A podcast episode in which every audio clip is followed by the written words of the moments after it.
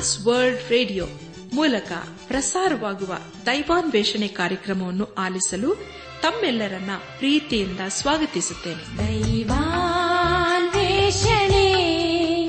ದೈವಾನ್ವೇಷಣೆ ದೈವಾನ್ವೇಷಣೆ ದೈವಾನ್ವೇಷಣೆ.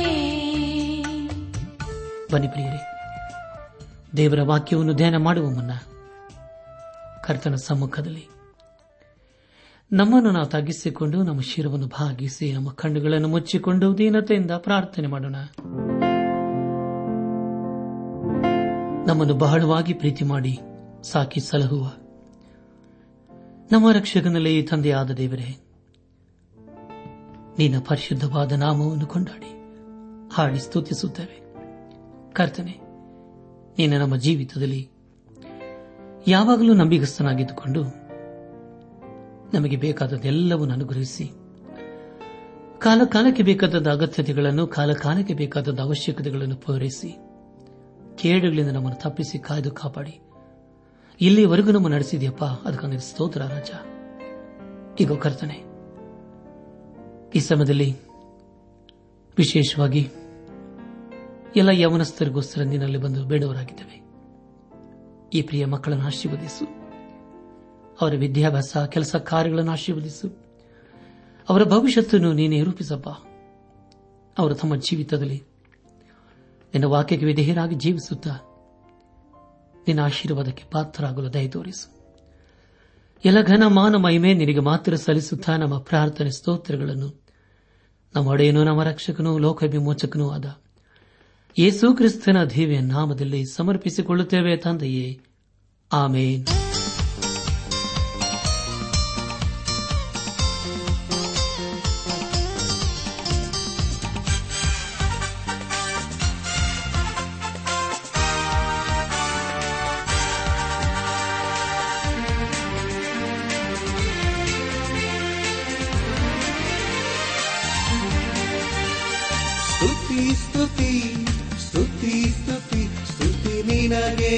ಆರಾಧನೆ ಸ್ತುತಿ ಸ್ತುತಿ ಸ್ತುತಿ ಸ್ತುತಿ ಅತಿ ಬೇಗನೆ ಬರುವಾತನೆ ಸ್ತುತಿ ಸ್ತುತಿ ಸ್ತುತಿ ಸ್ತುತಿ ಸ್ತುತಿ ನಿನಗೆ ಆರಾಧನೆ ಸ್ತುತಿ ಸ್ತುತಿ ಸ್ತುತಿ ಸ್ತುತಿ ಅತಿ ಬೇಗನೆ ಬರುವಾತನೆ ಯುಗ ಯುಗದಲ್ಲಿ ಇರುವಾತ ದೇವಾ, ಸದಾ ಜೀವಿಸುವಂತ ಪ್ರಭುವಾ, ಯುಗ ಯುಗದಲ್ಲಿರುವಾತ ದೇವಾ, ಸದಾ ಜೀವಿಸುವಂತ ಪ್ರಭುವಾ.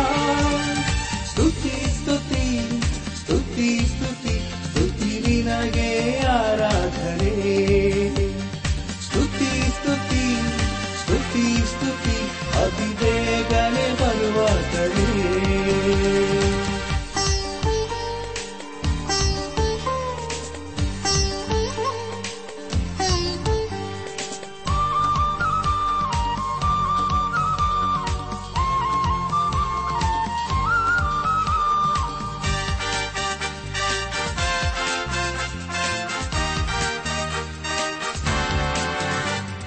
ಶಿರದಲ್ಲಿನ ನಿನ್ನ ಕೂದಲು ನಿರ್ಮಲವಾದ ಹಿಮದಂತೆ, ನಿನ್ನ ಮುಖವು ಅತಿ ಸುಂದರವು ಪ್ರಕಾಶಿಸುವ ಸೂರ್ಯನಂತೆ. ಶಿರದಲ್ಲಿನ ನಿನ್ನ ಕೂದಲು ನಿರ್ಮಲವಾದ ಹಿಮದಂತೆ, ಮುಖವು ಅತಿ ಸುಂದರವು ಪ್ರಕಾಶಿಸುವ ಸೂರ್ಯನಂತೆ. ನಿನ್ನ ಕಣ್ಣುಗಳು ಬೆಂಕಿಯ ಜ್ವಾಲೆಯಂತೆಯೇ ಯಾವಾಗಲೂ ಕತ್ತಲೆ ಬೆಳಗುತ್ತಿರುವವು. ಸ್ತುತಿ ಸ್ತುತಿ ಸ್ತುತಿ ಸ್ತುತಿ ಸ್ತುತಿ ನಿನಗೆ ಆರಾಧನೆ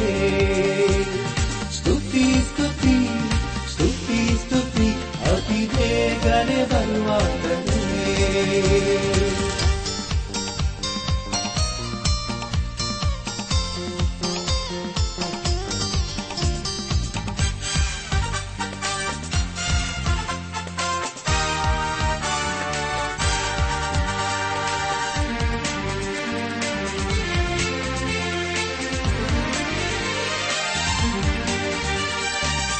ಸ್ವರವೋ ಎಷ್ಟು ಮಧುರವೋ, ಜಲ ಪ್ರವಾಹದ ಕುಶದಂತೆ ನಿನ್ನ ಬಾಯಿಂದ ಹೊರಡುವುದು ಹದವಾಗಿ ಪಾಯಿ ಕತ್ತಿಯು.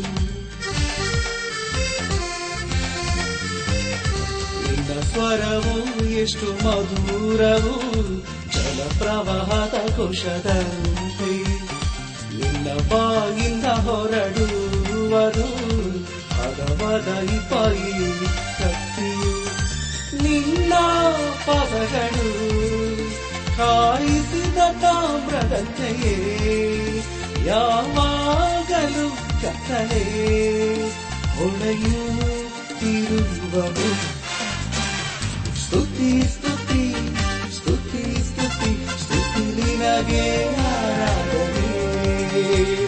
ಸ್ತುತಿ ಸ್ತುತಿ ಸ್ತುತಿ ಸ್ತುತಿ ಅತಿ ಬೇಗನೆ ಬರುವಾಗಲೇ.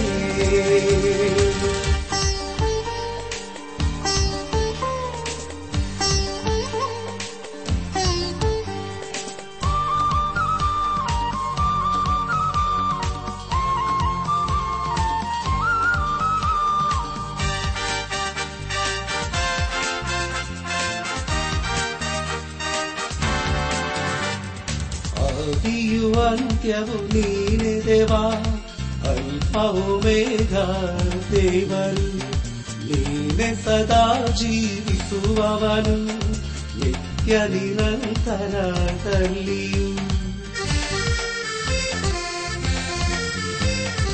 ಆದಿಯು ಅಂತ್ಯವು ನೀನೆ ದೇವಾ, ಅಲ್ಪವು ಮೇಘ ದೇವರು, ನೀನೆ ಸದಾ ಜೀವಿಸುವವನು ನಿರಂತರ ಕಲ್ಲಿಯು. ದೇವರಾದ ಕರ್ತನು ಪರಿಶುದ್ಧನು ಪರಿಶುದ್ಧನು, ನೀತಿಯ ಸೂರ್ಯನು ಸರ್ವಶಕ್ತನು ಸತ್ಯವಂತನು. ಸ್ತುತಿ ಸ್ತುತಿ ಸ್ತುತಿ ಸ್ತುತಿ ಸ್ತುತಿ ನಿನಗೆ ಆರಾಧನೆ. ಸ್ತುತಿ ಸ್ತುತಿ ಸ್ತುತಿ ಸ್ತುತಿ ಅತಿ ಬೇಗನೆ ಬರುವಾಗಲೇ. ಸ್ತುತಿ ಸ್ತುತಿ ಸ್ತುತಿ ಸ್ತುತಿ ಸ್ತುತಿ ನಿನಗೆ ಆರಾಧನೆ. ಸ್ತುತಿ ಸ್ತುತಿ ಸ್ತುತಿ ಸ್ತುತಿ ಅತಿ ಬೇಗನೆ ಬರುವಾಗಲೇ. ಯುಗ ಯುಗದಲ್ಲಿ ಇರುವಾತ ದೇವಾ, ಸದಾ ಜೀವಿಸುವಂತ ಪ್ರಭುವಾ, ಯುಗಯುಗದಲ್ಲಿರುವಾತ ದೇವಾ, ಸದಾ ಜೀವಿಸುವಂತ ಪ್ರಭುವಾ. ಸ್ತುತಿ ಸ್ತುತಿ ಸ್ತುತಿ ಸ್ತುತಿ ಸ್ತುತಿ ನಿನಗೆ ಆರಾಧನೆ. ಸ್ತುತಿ ಸ್ತುತಿ ಸ್ತುತಿ ಸ್ತುತಿ ಅತಿ ಬೇಗನೆ ಬರುವಾಗಲೇ. ದೇವರು ಪ್ರೀತಿಸುವ ನನಾತ್ಮಿಕ ಸಹೋದರ ಸಹೋದರಿಯರೇ, ಕಳೆದ ಕಾರ್ಯಕ್ರಮದಲ್ಲಿ ನಾವು ಯೋಬನ ಪುಸ್ತಕದ ಒಂಬತ್ತು ಮತ್ತು ಹತ್ತನೇ ಅಧ್ಯಾಯಗಳನ್ನು ಧ್ಯಾನ ಮಾಡಿಕೊಂಡು ಅದರ ಮೂಲಕ ನಮ್ಮ ನಿಜ ಜೀವಿತಕ್ಕೆ ಬೇಕಾದ ಅನೇಕ ಆತ್ಮೀಕ ಪಾಠಗಳನ್ನು ಕಲಿತುಕೊಂಡು ಅನೇಕ ರೀತಿಯಲ್ಲಿ ಆಶೀರ್ವಿಸಲ್ಪಟ್ಟಿದ್ದೇವೆ. ಇದೆಲ್ಲ ದೇವರಾತ್ಮನ ಕಾರ್ಯ ಹಾಗೂ ಸಹಾಯವಾಗಿದೆ. ದೇವರಿಗೆ ಮಹಿಮೆಯುಂಟಾಗಲಿ. ಧ್ಯಾನ ಮಾಡಿದ ವಿಷಯಗಳನ್ನು ಈಗ ನೆನಪು ಮಾಡಿಕೊಂಡು ಮುಂದಿನ ವೇದ ಭಾಗಕ್ಕೆ ಸಾಗೋಣ. ಬಿಲ್ದದನ ಪ್ರಶ್ನೆಗಳಿಗೆ ಯೋಬನು ಉತ್ತರ ಕೊಟ್ಟು, ತಾನು ಯಾಕೆ ತಾನೇ ಈ ಲೋಕದಲ್ಲಿ ಹುಟ್ಟಿದೆ, ನನಗೆ ಸಹಾಯ ಮಾಡುವವರು ಯಾರೂ ಇಲ್ಲವಲ್ಲ ಎಂಬುದಾಗಿ ಹೇಳಿದನೆಂಬ ವಿಷಯಗಳ ಕುರಿತು ನಾವು ಧ್ಯಾನ ಮಾಡಿಕೊಂಡೆವು. ಧ್ಯಾನ ಮಾಡಿದಂಥ ಎಲ್ಲ ಹಂತಗಳಲ್ಲಿ ದೇವಾದಿ ದೇವನೇ ನಮ್ಮ ನಡೆಸಿದನು. ದೇವರಿಗೆ ಮಹಿಮೆಯುಂಟಾಗಲಿ. ಎಂದು ನಾವು ಯೋಬನ ಪುಸ್ತಕದ ಹನ್ನೊಂದು ಮತ್ತು ಹನ್ನೆರಡನೇ ಅಧ್ಯಾಯಗಳನ್ನು ಧ್ಯಾನ ಮಾಡಿಕೊಳ್ಳೋಣ. ಈ ಅಧ್ಯಾಯಗಳಲ್ಲಿ ಯೋಬನ ಸ್ನೇಹಿತನಾದ ಚೋಫರನ ಪ್ರಶ್ನೆಗಳಿಗೆ ಯೋಬನು ಯಾವ ರೀತಿಯಲ್ಲಿ ಉತ್ತರಿಸುತ್ತಾನೆ ಎಂಬ ವಿಷಯಗಳ ಕುರಿತು ನಾವು ತಿಳಿದುಕೊಳ್ಳಲಿದ್ದೇವೆ. ಈಗ ನಾವು ಯೋಬನ ಪುಸ್ತಕದ ಮೂರನೇ ಸ್ನೇಹಿತನಾದ ಚೋಫರನ ಮತ್ತು ಯೋಬನ ಸಂಭಾಷಣೆಯ ಕುರಿತು ನಾವು ತಿಳಿದುಕೊಳ್ಳುತ್ತೇವೆ. ಪ್ರಿಯ ಬಾಂಧವ ಬಂಧುಗಳೇ, ಈ ಚೋಫರನು ಬಿಲ್ದದನಿಗಿಂತಲೂ ಬೇರೆಯಾಗಿದ್ದನು. ಹನ್ನೊಂದನೇ ಅಧ್ಯಾಯ ಪ್ರಾರಂಭದ ಎರಡೂ ವಚನಗಳಲ್ಲಿ ಹೀಗೆ ಓದುತ್ತವೆ. ಆಗ ನಮಾತ್ಯನಾದ ಚೋಪರನು ಹೀಗಂದನು, ಬಹಳ ಮಾತುಗಳಿಗೆ ಉತ್ತರ ಕೊಡಬಾರದೋ? ಹರಟೆ ಮಲ್ಲನು ನೀತಿವಂತನೆಂದು ಹೇಳಿಸಿಕೊಂಡಾನೆ ಎಂಬುದಾಗಿ. ಪ್ರಿಯ ಬಾಂಧವರೇ, ಇಲ್ಲಿ ಚೋಪರನು ಯೋಬನ ತನ್ನ ಪಾಪವನ್ನು ಮುಚ್ಚಿಟ್ಟುಕೊಳ್ಳುತ್ತಾ ಇದ್ದಾನೆ ಎಂಬುದಾಗಿ ಹೇಳುತ್ತಾನೆ. ಆದರೆ ಚೋಪರನು ಅಂದುಕೊಂಡ ಹಾಗೆ ಯೋಬನು ಒಬ್ಬ ಪಾಪಿಯಾಗಿರಲಿಲ್ಲ. ಮೂರನೇ ವಚನದಲ್ಲಿ ಹೀಗೆ ಓದುತ್ತೇವೆ, ನೀನು ಬಡಾಯಿ ಕೊಚ್ಚಿದರೆ ಮನುಷ್ಯರು ಸುಮ್ಮನಿರಬೇಕೋ? ನೀನು ಕೊಚ್ಚೋದ್ಯವಾಗಿ ಮಾತಾಡುವಾಗ ನಿನ್ನನ್ನು ಯಾರು ನಾಚಿಕೆ ಪಡಿಸಕೂಡದೋ ಎಂಬುದಾಗಿ. ಪ್ರಿಯ ಬಾಂಧವ ಬಂಧುಗಳೇ, ಚೋಪರನು ಇನ್ನೂ ಒಂದು ಹೆಜ್ಜೆ ಮುಂದೆ ಹೋಗಿ ಯೋಬನೊಬ್ಬ ಸುಳ್ಳುಗಾರನೆಂಬುದಾಗಿ ಹೇಳುತ್ತಾನೆ.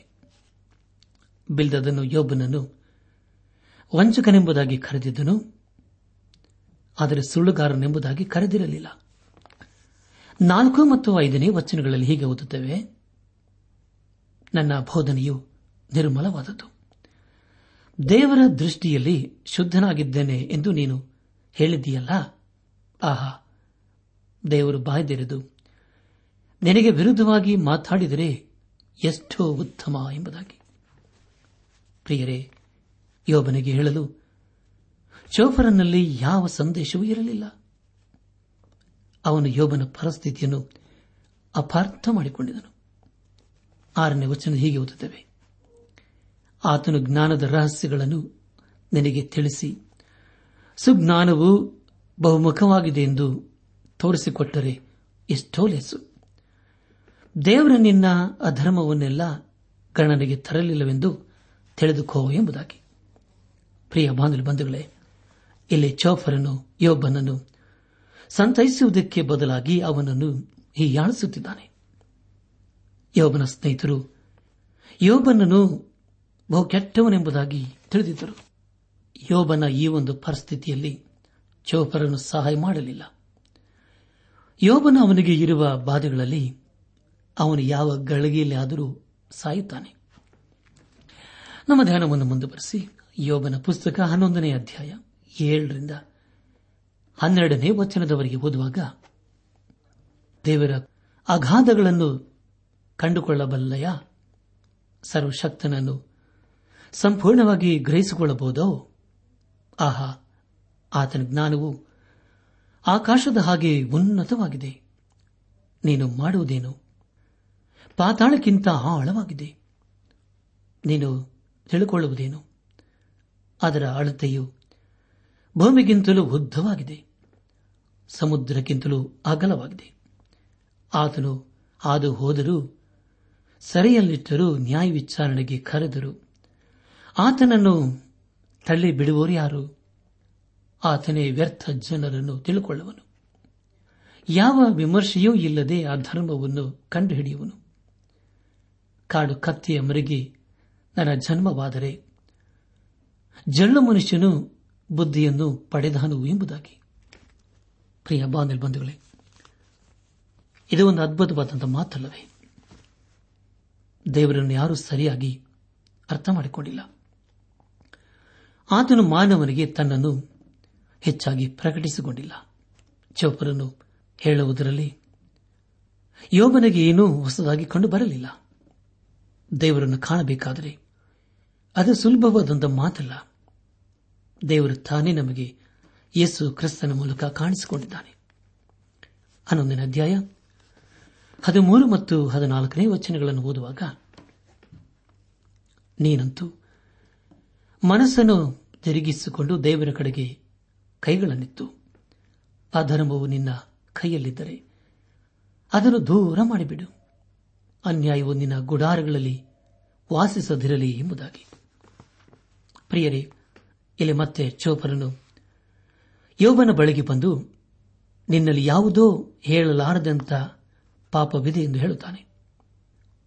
ಯೋಬನ ಮೂವರು ಸ್ನೇಹಿತರು ಯೋಬನನ್ನು ಸರಿಯಾಗಿ ಅರ್ಥ ಮಾಡಿಕೊಳ್ಳದೆ ಅವನನ್ನು ಅಪಪಾಪಿ ಎಂಬುದಾಗಿ ಕರೆಯುತ್ತಿದ್ದಾರೆ.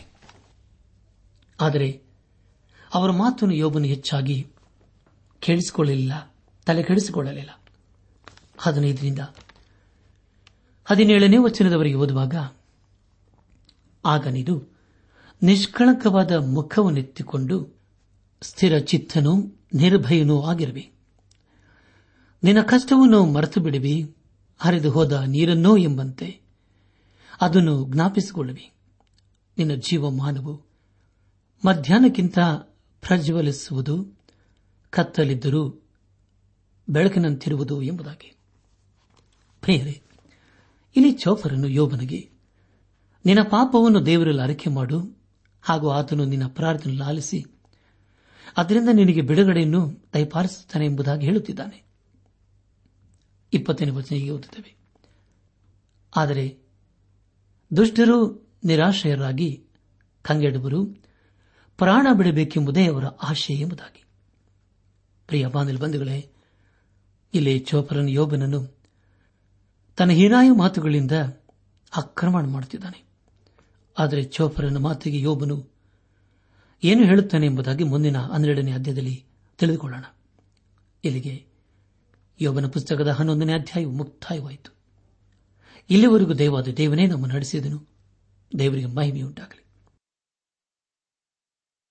ಮುಂದೆ ನಾವು ಯೋಬನ ಪುಸ್ತಕದ ಹನ್ನೆರಡನೇ ಅಧ್ಯಾಯವನ್ನು ಧ್ಯಾನ ಮಾಡಿಕೊಳ್ಳೋಣ. ಹನ್ನೆರಡರಿಂದ ಹದಿನಾಲ್ಕನೇ ಅಧ್ಯಾಯಗಳಲ್ಲಿ ಯೋಬನು ತನ್ನ ಮೂವರು ಸ್ನೇಹಿತರಿಗೆ ಹೇಗೆ ಉತ್ತರಿಸುತ್ತಾನೆ ಎಂಬುದಾಗಿ ನಾವು ತಿಳಿದುಕೊಳ್ಳಲಿದ್ದೇವೆ. ಹನ್ನೆರಡನೇ ಅಧ್ಯಾಯ ಪ್ರಾರಂಭದ ಎರಡೂ ವಚನಗಳಲ್ಲಿ ಹೀಗೆ ಓದುತ್ತೇವೆ, ಆಮೇಲೆ ಯೋಬನು ಪ್ರತ್ಯುತ್ತರವಾಗಿ ಇಂತೆಂದನು, ಹೌದು, ನೀವೇ ಮನುಷ್ಯರು, ಜ್ಞಾನವು ನಿಮ್ಮೊಡನೆಯೇ ಸಾಯುವುದು ನಿಜ ಎಂಬುದಾಗಿ. ಪ್ರಿಯ ಬಾಂಧವರೇ, ಯೋಬನ ಸ್ನೇಹಿತರು ತಾವು ಮಹಾ ಬುದ್ಧಿವಂತರು ಎಂಬುದಾಗಿ, ಯೋಬನೊಬ್ಬ ಪಾಪಿ ಎಂಬುದಾಗಿ ಅವರು ಅಂದುಕೊಂಡಿದ್ದರು. ಎಲ್ಲ ಪ್ರಶ್ನೆಗಳಿಗೆ ತಮ್ಮಲ್ಲಿ ಉತ್ತರವಿದೆ ಎಂಬುದಾಗಿ ಸಹ ಅವರು ಅಂದುಕೊಂಡಿದ್ದರು. ಹನ್ನೆರಡನೇ ಅಧ್ಯಾಯ ಮೂರನೇ ವಚನ ಹೀಗೆ ಓದುತ್ತೇವೆ, ನಿಮ್ಮ ಹಾಗೆ ನನಗೂ ಬುದ್ಧಿಯುಂಟು, ನಿಮಗಿಂತ ನಾನು ಕಡೆಯಲ್ಲ, ಇಂಥವು ಯಾರಿಗೆ ತಾನೇ ಗೊತ್ತಿಲ್ಲ ಎಂಬುದಾಗಿ. ಪ್ರಿಯರೇ, ಅವರಿಗೆ ಎಷ್ಟು ಬುದ್ಧಿ ಇತ್ತೋ ಅಷ್ಟೇ ಯೋಬನಿಗೂ ತಿಳಿದಿತ್ತು. ಅವರು ತಮ್ಮನ್ನು ತಾವು ಪರೀಕ್ಷಿಸಿಕೊಳ್ಳದೆ ಯೋಬನಲ್ಲಿ ತಪ್ಪನ್ನು ಕಂಡುಹಿಡಿಯಲು ಪ್ರಯತ್ನಪಟ್ಟರು. ಯೋಬನ ಬಾಧೆಯಲ್ಲಿ ಅವರು ದೇವರನ್ನು ಯೋಬನಿಗೆ ಪರಿಚಯಿಸಲಿಲ್ಲ. ಅವರು ದೇವರ ಕೃಪೆ ಹಾಗೂ ಕರುಣೆಯ ಕುರಿತು ಮಾತಾಡಲೇ ಇಲ್ಲ. ದೇವರು ನಿಬಂಧನೆಗಳನ್ನು ಮಾತ್ರ ಕೊಡುವ ದೇವರಲ್ಲದೆ ಅದೇ ಸಮಯದಲ್ಲಿ ಕೃಪಾ ಸಂಪೂರ್ಣನೂ ಆಗಿದ್ದಾನೆ. ಯೋಬನ ಸ್ನೇಹಿತರು ಯೋಬನಿಗೆ ಸತ್ಯವನ್ನು ಪ್ರಕಟಿಸಲಿಲ್ಲ, ಆದರೆ ಅವರು ಯೋಬನ ಕುರಿತು ಅಪವಾದಗಳನ್ನು ತಂದರು. ಅವರು ಯೋಬನನ್ನು ದೇವರ ಕೃಪಾಸನ ಬಳಿಗೆ ತರಲಿಲ್ಲ. ರೋಮಾಪುರ ಸಭೆಗೆ ಬರೆದಂಥ ಪತ್ರಕ್ಕೆ ಏಳನೇ ಅಧ್ಯಾಯ ಹದಿನೆಂಟನೇ ವಚನ ಹಾಗೂ ಕೊರಿಂಥ ಸಭೆಗೆ ಬರೆದಂಥ ಮೊದಲನೇ ಪತ್ರಿಕೆ ಹದಿನೈದನೇ ಅಧ್ಯಾಯ ಹತ್ತನೇ ವಚನದಲ್ಲಿ ಹೀಗೆ ಓದುತ್ತೇವೆ, ನನ್ನಲ್ಲಿ ಅಂದರೆ ನನ್ನ ಶರೀರಾಧೀನ ಸ್ವಭಾವದಲ್ಲಿ ಒಳ್ಳೆಯದೇನು ವಾಸವಾಗಿಲ್ಲವೆಂದು ನನಗೆ ತಿಳಿದದೆ. ಒಳ್ಳೆಯದನ್ನು ಮಾಡುವುದಕ್ಕೆ ನನಗೇನೋ ಮನಸ್ಸುಂಟು, ಆದರೆ ಅದನ್ನು ಮಾಡುವುದು ನನ್ನಿಂದಾಗದು ಎಂಬುದಾಗಿಯೋ, ಆದರೆ ನಾನು ಎಂಥವನಾಗಿದ್ದೇನೋ ದೇವರ ಕೃಪೆಯಿಂದಲೇ ಅಂಥವನಾಗಿದ್ದೇನೆ. ನನಗುಂಟಾದ ಆತನ ಕೃಪೆಯು ನಿಷ್ಫಲವಾಗಲಿಲ್ಲ. ನಾನು ಅವರೆಲ್ಲರಿಗಿಂತಲೂ ಹೆಚ್ಚಾಗಿ ಪ್ರಯಾಸಪಟ್ಟೆನು, ಆದರೆ ಪ್ರಯಾಸಪಟ್ಟವನು ನಾನಲ್ಲ, ನನ್ನೊಂದಿಗಿರುವ ದೇವರ ಕೃಪೆಯೇ ಎಂಬುದಾಗಿ ಅಪೊಸ್ತಲನಾದ ಪೌಲನು ಬರೆಯುತ್ತಾನೆ. ಪ್ರಿಯ ಬಂಧುಗಳೇ, ಅನೇಕರು ತಮ್ಮ ವಿಷಯದಲ್ಲಿ ಹೆಚ್ಚಳ ಪಟ್ಟುಕೊಳ್ಳುತ್ತಾರೆ, ಆದರೆ ದೇವರಿಗೆ ಸಲ್ಲಿಸಬೇಕಾದ ಘನ ಮಾನ ಮಹಿಮೆ ಮರ್ಯಾದೆಗಳನ್ನು ಆತನಿಗೆ ಸಲ್ಲಿಸುವುದಿಲ್ಲ. ಇದರ ಮೂಲಕ ನಾವು ತಿಳಿದುಕೊಳ್ಳುವುದೇನೆಂದರೆ ದೇವರನ್ನು ಎಲ್ಲಾ ಸಮಯದಲ್ಲಿ ನಾವು ಘನಪಡಿಸಬೇಕು ಮತ್ತು ಆತನನ್ನು ಆರಾಧಿಸಬೇಕು ಎಂಬುದಾಗಿ. ಪ್ರಿಯ ಬಾಂಧವರೇ, ಯೋಬನು ತನ್ನ ಈ ಒಂದು ಪರಿಸ್ಥಿತಿಯಲ್ಲಿ ದೇವರನ್ನು ದೂಷಿಸಲಿಲ್ಲ. ಯಾಕೆ ಹೀಗಾಯಿತು ಎಂಬುದಾಗಿ ದೇವರನ್ನು ಕೇಳಲಿಲ್ಲ. ಕೊನೆಯದಾಗಿ ಯೋಬನ ಪುಸ್ತಕ ಹನ್ನೆರಡನೇ ಅಧ್ಯಾಯ ನಾಲ್ಕು ಮತ್ತು ಐದನೇ ವಚನಗಳಲ್ಲಿ ಹೀಗೆ ಓದುತ್ತೇವೆ. ನಾನು ಗೆಳೆಯನ ಗೇಲಿಗೆ ಗುರಿಯಾಗಿದ್ದೇನೆ, ದೇವರನ್ನು ಪ್ರಾರ್ಥಿಸಿದೆನಲ್ಲ, ಆತನು ಲಾಲಿಸಿದನಲ್ಲ. ನೀತಿವಂತನು ನಿರ್ದೋಷಿಯೂ ಆದವನು ಹಾಸ್ಯಾಸ್ಪದವಾಗಿದ್ದಾನೆ. ಆಪತ್ತನ್ನು ಅನುಭವಿಸುವರು ತಿರಸ್ಕಾರಕ್ಕೆ ಯೋಗ್ಯರೆಂಬುದು ನೆಮ್ಮದಿಯಿಂದಿರುವವನ ಯೋಚನೆ. ಜಾರಿ ಬಿದ್ದವರಿಗೆ ಅಪಮಾನ ಕಾದಿರುತ್ತದೆ ಎಂಬುದಾಗಿ. ಪ್ರಿಯ ಬಾಂಧವರೇ, ಯೋಬನು ತನ್ನ ಸ್ಥಿತಿಗಾಗಿ ತನ್ನ ಮೂವರು ಸ್ನೇಹಿತರ ಮಧ್ಯದಲ್ಲಿ ಈಗ ನಿಂತಿದ್ದಾನೆ. ಅವನವರಿಗೆ ಹೇಳುವುದೇನು? ನೀವೆಲ್ಲರೂ ಸುಖದಲ್ಲಿ ಮತ್ತು ಅನುಕೂಲವಾಗಿದ್ದೀರಿ, ಆದರೆ ನೀವೆಲ್ಲರೂ ನನ್ನ ಸ್ಥಿತಿಯನ್ನು ಅರ್ಥ ಮಾಡಿಕೊಳ್ಳದೆ ಹೋಗಿದ್ದೀರಿ. ಆದರೆ ನನಗೆ ಬುದ್ಧಿಯನ್ನು ಹೇಳುವುದಕ್ಕೆ ಮಾತ್ರ ಬಂದಿದ್ದೀರಿ ಎಂಬುದಾಗಿ ಯೋಬನು ಹೇಳುತ್ತಾನೆ. ಈಗ ಯೋಬನು ತನಗೆ ಸಹಾಯ ಮಾಡಲು ತನ್ನ ಸ್ನೇಹಿತರಿಂದ ಆಗುವುದಿಲ್ಲೆಂಬುದಾಗಿ ಈಗ ತಿಳಿದುಕೊಂಡೆವು. ಈಗ ದೇವರ ಮೊರೆ ಹೋಗಿದ್ದಾನೆ. ದೇವರು ಯಾವ ರೀತಿಯಲ್ಲಿ ಸಹಾಯ ಮಾಡುತ್ತಾನೆ ಎಂಬುದಾಗಿ ಪ್ರಿಯರೇ ಮುಂದಿನ ಅಧ್ಯಾಯಗಳ ಮೂಲಕ ತಿಳಿದುಕೊಳ್ಳೋಣ.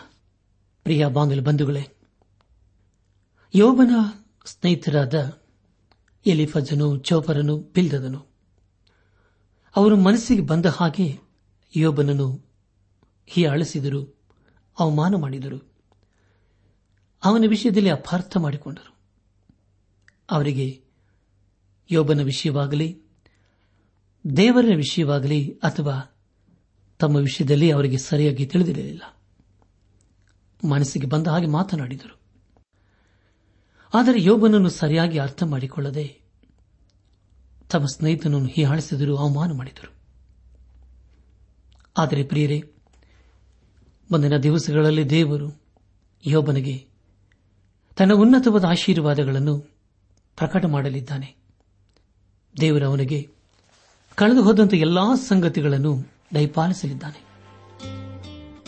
ಈ ಸಂದೇಶವನ್ನು ಆಲಿಸುತ್ತಿರುವ ನನ್ನ ಆತ್ಮೀಕ ಸಹೋದರ ಸಹೋದರಿಯರೇ, ದೇವರ ವಾಕ್ಯವನ್ನು ಕೇಳಿಸಿಕೊಂಡಿದ್ದೇವೆ. ಅದಕ್ಕೆ ನಮ್ಮ ಪ್ರತಿಕ್ರಿಯೆ ಏನಾಗಿದೆ? ಇನ್ನು ನಾವು ದೇವರ ಸ್ವರಕ್ಕೆ ಕಿವಿಗೊಟ್ಟು ಆತನ ಜೀವವುಳ್ಳ ವಾಕ್ಯಕ್ಕೆ ವಿಧೇಯರಾಗಿ ಜೀವಿಸುವುದಾದರೆ ಮುಂದಿನ ದಿವಸಗಳಲ್ಲಿ ದೇವರ ಆಶೀರ್ವಾದಕ್ಕೆ ನಾವು ಪಾತ್ರರಾಗುತ್ತೇವೆ. ಒಂದು ವೇಳೆ ಪ್ರಿಯರೇ, ದೇವರು ಕೊಟ್ಟಿರುವಂತಹ ಸಮಯವನ್ನು, ದೇವರು ಕೊಟ್ಟಿರುವಂತಹ ಜೀವವುಳ್ಳ ವಾಕ್ಯವನ್ನು ನಮ್ಮ ಜೀವಿತದಲ್ಲಿ ನಾವು ತಿರಸ್ಕಾರ ಮಾಡುವುದಾದರೆ ಖಂಡಿತವಾಗಿ ನಾವು ಮೋಸ ಹೋಗುತ್ತೇವೆ. ದೇವರು ತಿರಸ್ಕಾರ ಸಹಿಸುವನಲ್ಲ. ಮನುಷ್ಯನು ತಾನೇನೂ ಬಿತ್ತುತ್ತಾನೋ ಅದನ್ನೇ ಕೊಯ್ಯಬೇಕು. ಆದುದರಿಂದ ನನ್ನ ಆತ್ಮಿಕ ಸಹೋದರ ಸಹೋದರಿಯರೇ, ನಾವು ಜೀವಿಸುವಷ್ಟು ಕಾಲ ದೇವರಿಗೆ ವಿಧೇಯರಾಗಿ, ಬದ್ಧರಾಗಿ, ಅಧೀನರಾಗಿ ಜೀವಿಸುತ್ತಾ ಆತನ ಆಶೀರ್ವಾದಕ್ಕೆ ಪಾತ್ರರಾಗೋಣ. ಎಂದು ನಾವು ಮಾಡುವಂತಹ ತೀರ್ಮಾನ ಅದು ನಮ್ಮ ಭವಿಷ್ಯವನ್ನು ರೂಪಿಸುತ್ತದೆ. ಇಂದು ನಾವು ದೇವರ ಕಡೆಗೆ ತಿರುಗಿಕೊಳ್ಳುವುದಾದರೆ ಅದಕ್ಕಿಂತಲೂ ಮಿಗಿಲಾದಂಥ ತೀರ್ಮಾನ ಮತ್ತೊಂದಿಲ್ಲ, ಅದಕ್ಕಿಂತಲೂ ಯೋಗ್ಯವಾದಂಥ ಮಾರ್ಗ ಮತ್ತೊಂದಿಲ್ಲ.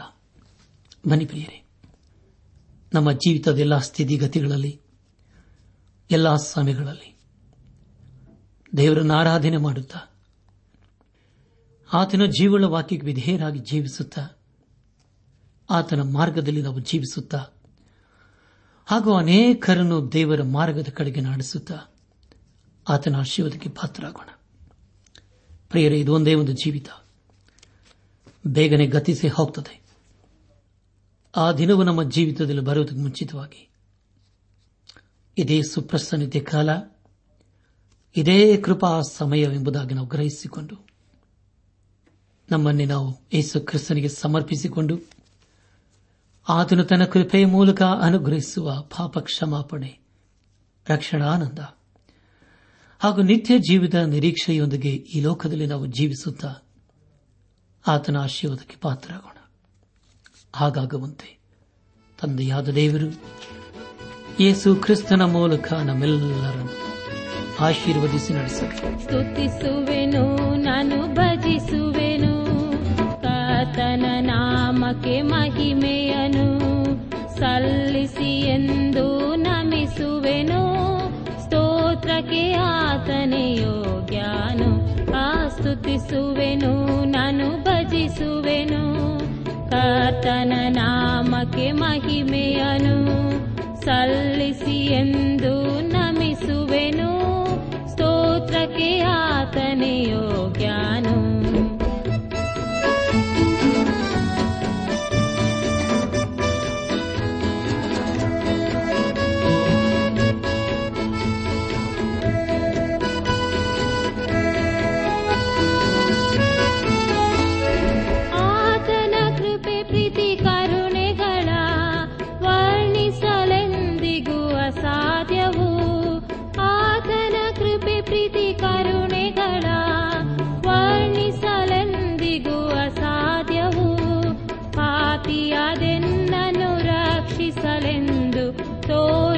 ಪ್ರೇಮವದ ಪಾರವು ಪಾಪಿಯದೆನ್ನನ್ನು ರಕ್ಷಿಸಲೆಂದು ತೋರಿದ ಪ್ರೇಮವದ ಪಾರವು.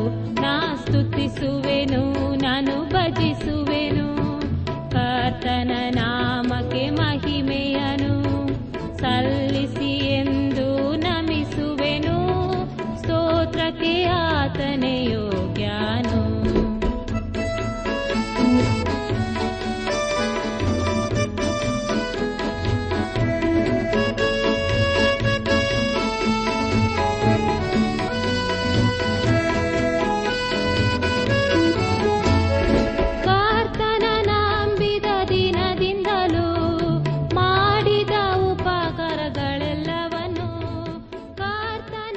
ಆತ್ಮಿಕ ಸಹೋದರ ಸಹೋದರಿಯರೇ, ಇಂದು ದೇವರು ನಮಗೆ ಕೊಡುವ ವಾಗ್ದಾನ, ಬೇಡಿಕೊಳ್ಳಿರಿ ನಿಮಗೆ ದೊರೆಯುವುದು, ಹುಡುಕಿರಿ ನಿಮಗೆ ಸಿಕ್ಕುವುದು, ತಟ್ಟಿರಿ ನಿಮಗೆ ತೆರೆಯುವುದು. ಯಾಕಂದರೆ ಬೇಡಿಕೊಳ್ಳುವ ಪ್ರತಿಯೊಬ್ಬನು ಹೊಂದುವನು, ಹುಡುಕುವವನಿಗೆ ಸಿಕ್ಕುವುದು, ತಟ್ಟುವವನಿಗೆ ತೆರೆಯುವುದು. ಮತ್ತಾಯ ಏಳನೇ ಅಧ್ಯಾಯ ಏಳು ಹಾಗೂ ಎಂಟನೇ ವಚನಗಳು.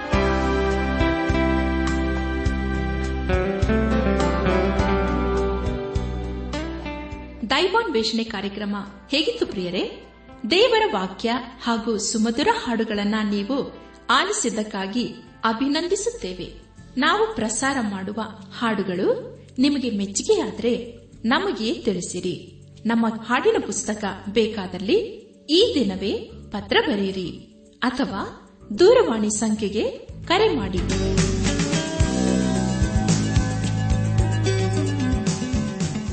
ನಮ್ಮ ವಿಳಾಸ ದೈವಾನ್ ವೇಷಣೆ, ಟ್ರಾನ್ಸ್ ವರ್ಲ್ಡ್ ರೇಡಿಯೋ ಇಂಡಿಯಾ, ಟಪಾಲು ಪೆಟ್ಟಿಗೆ ನಾಲ್ಕು ಮೂರು ಎರಡು ಸೊನ್ನೆ, ಬೆಂಗಳೂರು ನಲವತ್ಮೂರು. ದೈವಾನ್ ವೇಷಣೆ Trans World radio India, post box four three two zero, Bangalore forty three. ದೂರವಾಣಿ ಸಂಖ್ಯೆ ಒಂಬತ್ತು ಎಂಟು ನಾಲ್ಕು ಐದು ಆರು ಒಂದು ಆರು ನಾಲ್ಕು ಒಂದು ಎರಡು. ನಮ್ಮ ಇಮೇಲ್ ವಿಳಾಸ Kannada TTB at radio eight eight two dot com. ನಮಸ್ಕಾರ ಪ್ರಿಯರೇ.